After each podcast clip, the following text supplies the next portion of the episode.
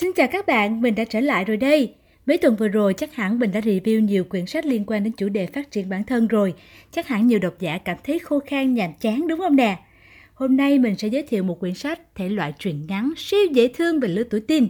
Sách có tựa gốc là Flipped do nữ nhà văn người Mỹ Wendelin Van Dranen sáng tác và ra mắt năm 2001. Khi xuất bản tại Việt Nam, tên sách được dịch thành Bên kia đường có đứa dở hơi. Tuy khác nghĩa so với tựa gốc, nhưng mình cũng rất thích cái tên mới này vì nghe khá vui nhộn, gần gũi với lứa tuổi học trò.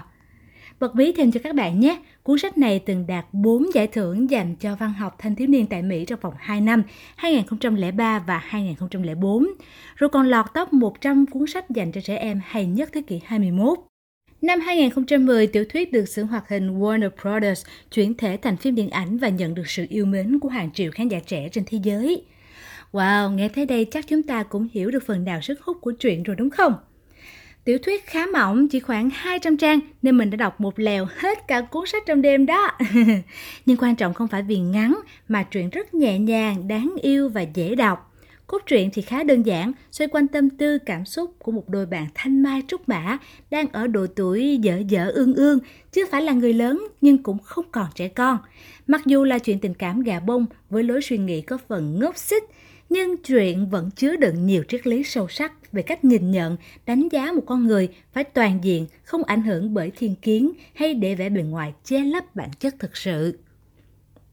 Ngoài ra, lồng ghép trong những rắc rối tuổi teen là câu chuyện gia đình, cách ứng xử giữa vợ chồng, bố mẹ, con cái, anh chị em, chuyện bạn bè, trường lớp, hàng xóm. Những mối quan hệ khiến chủ đề câu chuyện được mở rộng nhưng vẫn có sự liên kết chặt chẽ là những nhân tố góp phần thay đổi tính cách hai nhân vật chính trong hành trình trưởng thành. Vậy là mình đã giới thiệu những điểm sơ lược nhất về cuốn Bên kia đường có đứa dễ hơi. Những thông tin này có khiến các bạn tò mò nội dung cụ thể của sách không? Không để các bạn chờ lâu nữa, mình sẽ tóm tắt tiểu thuyết để chúng ta nắm được diễn biến chuyện tình gà bông đáng yêu này nhé. Tiểu thuyết được dẫn dắt bằng giọng hai nhân vật đáng yêu của chúng ta. Giọng thứ nhất là nam chính Bryce Losky và giọng còn lại là của cô nàng nữ chính Julia Baker. Hai giọng kể được sắp đặt đang xen nhau, khiến cho cùng một tình huống hay sự kiện hiện ra dưới góc nhìn của mỗi người đều có độ chênh. Câu chuyện bắt đầu bằng hồi ức của từng người về lần đầu họ gặp nhau. Đó là mùa hè năm lớp 2, khi gia đình Bryce chuyển đến ở đối diện nhà Julia. Ngay từ thời điểm này, trong mắt Bryce, cô bạn hàng xóm đã là người rất phiền phức, nhiệt tình thái quá. Cô bé băm bổ, đào xới và chắn ngang cuộc đời cậu, khiến một nửa thập kỷ cuộc đời cậu bé 14 tuổi chỉ biết tìm cách lẩn tránh sự bám riết của cô bạn.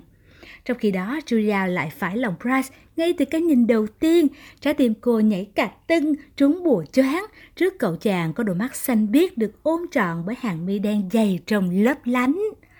Suốt những năm tháng sau đó, thế giới của Julia chỉ có Price Cô bé tìm đủ cách để tiếp cận crush như ôm chầm lấy Price trong ngày đầu nhập học, hít hà mái tóc thơm mùi dưa hấu của bạn, ngắm nghía gương mặt cậu ấy, tưởng tượng về nụ hôn đầu tiên, đánh nhau với cô nàng hot girl của trường vì cứ bám nhằn nhẵn theo Bryce. Julia không hề biết Bryce chán ghét sự quan tâm của mình, cũng không biết cậu ấy coi thường những điều cô yêu thích như trèo lên cây tiêu huyền ngắm quang cảnh thành phố, nuôi gà trong sân sau. Suốt 2 năm, mỗi tuần, Bryce đều nhận hộp trứng Julia tặng, sau đó vứt vào thùng rác vì gia đình cậu cho rằng gà cô nuôi không hợp vệ sinh. Khi bị Julia phát hiện mình vứt trứng, cậu chàng còn lấy lý do sợ khuẩn Salmonella và nói lời chê bai sân nhà Julia. Mối quan hệ giữa cả hai còn chưa hòa giải hoàn toàn thì Bryce tiếp tục phạm phải lỗi lầm lớn hơn. Sợ bị cậu bạn thân phát hiện mình thầm thích Julia, Bryce đã hùa với bạn cùng miệt thị người chú thiểu năng của cô. Nhưng không ngờ Julia nghe được những lời nói độc địa đó và rất tức giận. Hình tượng Bryce sụp đổ trong lòng cô. Những ngày sau đó, Julia hoàn toàn phớt lờ Bryce và tìm mọi cách biến khỏi tầm mắt cậu.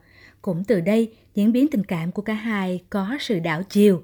Julia cố trốn chạy, còn Price lại là người mặc giày theo đuổi, thậm chí cố hôn cô bạn tại buổi đấu giá của trường. Truyện kết thúc bằng việc Price nhận ra sự thay đổi của mình, cậu đã trồng trên sân nhà Julia một cây tiêu huyền để làm hòa. Còn từ phía Julia, cô nàng cũng nguôi cơn giận và quyết định nhìn Price đúng sáng. Câu chuyện của chúng ta chỉ như vậy thôi, rất nhẹ nhàng, đơn giản phải không các bạn? Nhưng phía sau diễn biến tình cảm của cặp gà bông này, không chỉ giới trẻ mà người lớn cũng sẽ nhận ra những bài học sâu sắc. Trong suốt tác phẩm có hai điều bố Julia, một họa sĩ bán thời gian dạy cô là nhìn nhận cái tổng thể quan trọng hơn chỉ chăm chăm vào từng bộ phận và nhìn mọi thứ đúng sáng. Đây đều là thuật ngữ thường thấy trong hội họa nhiếp ảnh.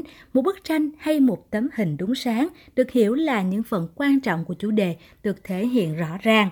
Tuy nhiên mọi thứ đều mang tính tương đối nên đánh giá đúng sáng còn phụ thuộc vào nhiều yếu tố như trường phái, quan điểm của người vẽ, người chụp, người xem. Còn triết lý về cái tổng thể được Bourdieu giải thích rằng một bức tranh không chỉ đơn thuần là tập hợp của các chi tiết. Nếu tách mọi thứ ra riêng thì một con bò sẽ chỉ là một con bò, một cánh đồng sẽ chỉ là cỏ và hoa, ánh nắng xuyên qua kẽ lá cũng chỉ là một tia sáng. Nhưng nếu đặt những điều đó ở bên cạnh nhau thì phép màu sẽ xuất hiện. Triết lý này được Julia lĩnh hội khi cô bé trèo lên cây tiêu huyền trên phố. Cây tiêu huyền thì xù xì, có phần xấu xí trong mắt mọi người, nhưng từ ngọn cây cô thấy được toàn bộ quang cảnh thành phố, ngửi được mùi gió thơm, ngắm nhìn bầu trời và những đám mây ở khoảng cách rất gần. Vì vậy, Julia yêu cây tiêu huyền, thích thú với việc trèo lên đó để được tận hưởng khoảnh khắc tuyệt diệu này. Nhưng triết lý về cái tổng thể hay là nhìn mọi thứ đúng sáng không dừng lại ở việc đánh giá bầu trời trên ngọn cây. Đây cũng chính là cách đánh giá về mọi việc, không chỉ Julia mà mọi nhân vật trong truyện đều thấm thía. Từ phía Julia, suốt cả thời thơ ấu, cô chỉ nhìn Bryce theo cách mà mình muốn thấy. Cô áp đặt lối suy nghĩ của mình lên những hành động của Bryce.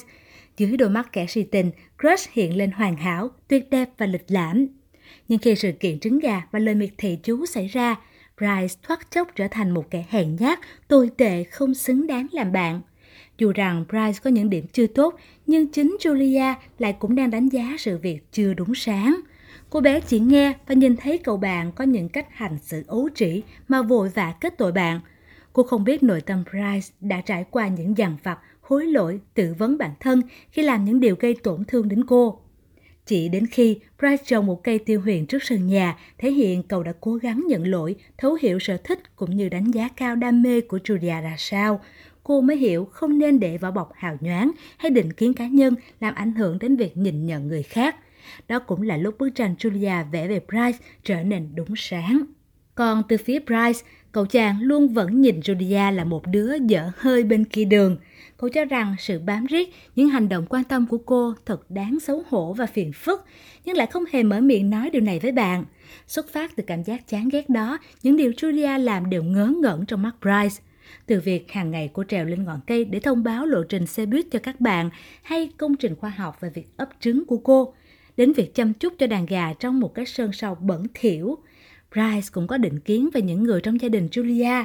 Cậu cho rằng hai người anh trai của Julia là những kẻ nổi loạn, dị biệt, còn bố mẹ cô thì mơ mộng hảo huyền.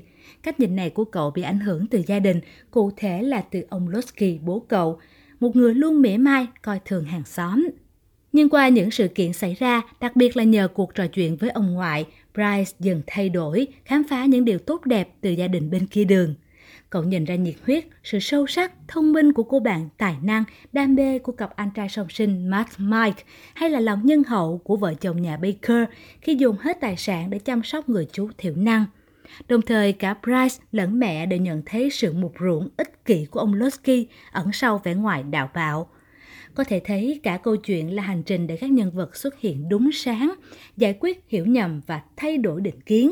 Qua hai dòng kể, chúng ta sẽ có cảm giác đang được đọc nhật ký của cô cậu lớp 8 vừa hồn nhiên vừa triết lý như những ông cụ bà cụ non. Lời văn dí dỏm, ngôn ngữ trẻ trung gần gũi với tuổi tin cũng được dịch giả chuyển ngữ lại tinh tế, giữ được đặc trưng của tác phẩm gốc.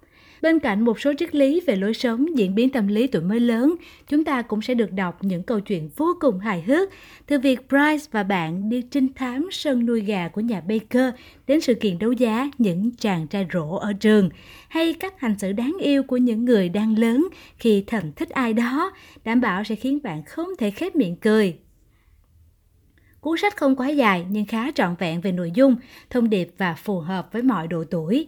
Các bạn trẻ sẽ nhìn thấy một phần tâm tư, tình cảm của mình trong đó. Con người trưởng thành lại như được trở về thời mới lớn với những rắc rối dễ thương mà không kém phần lãng mạn.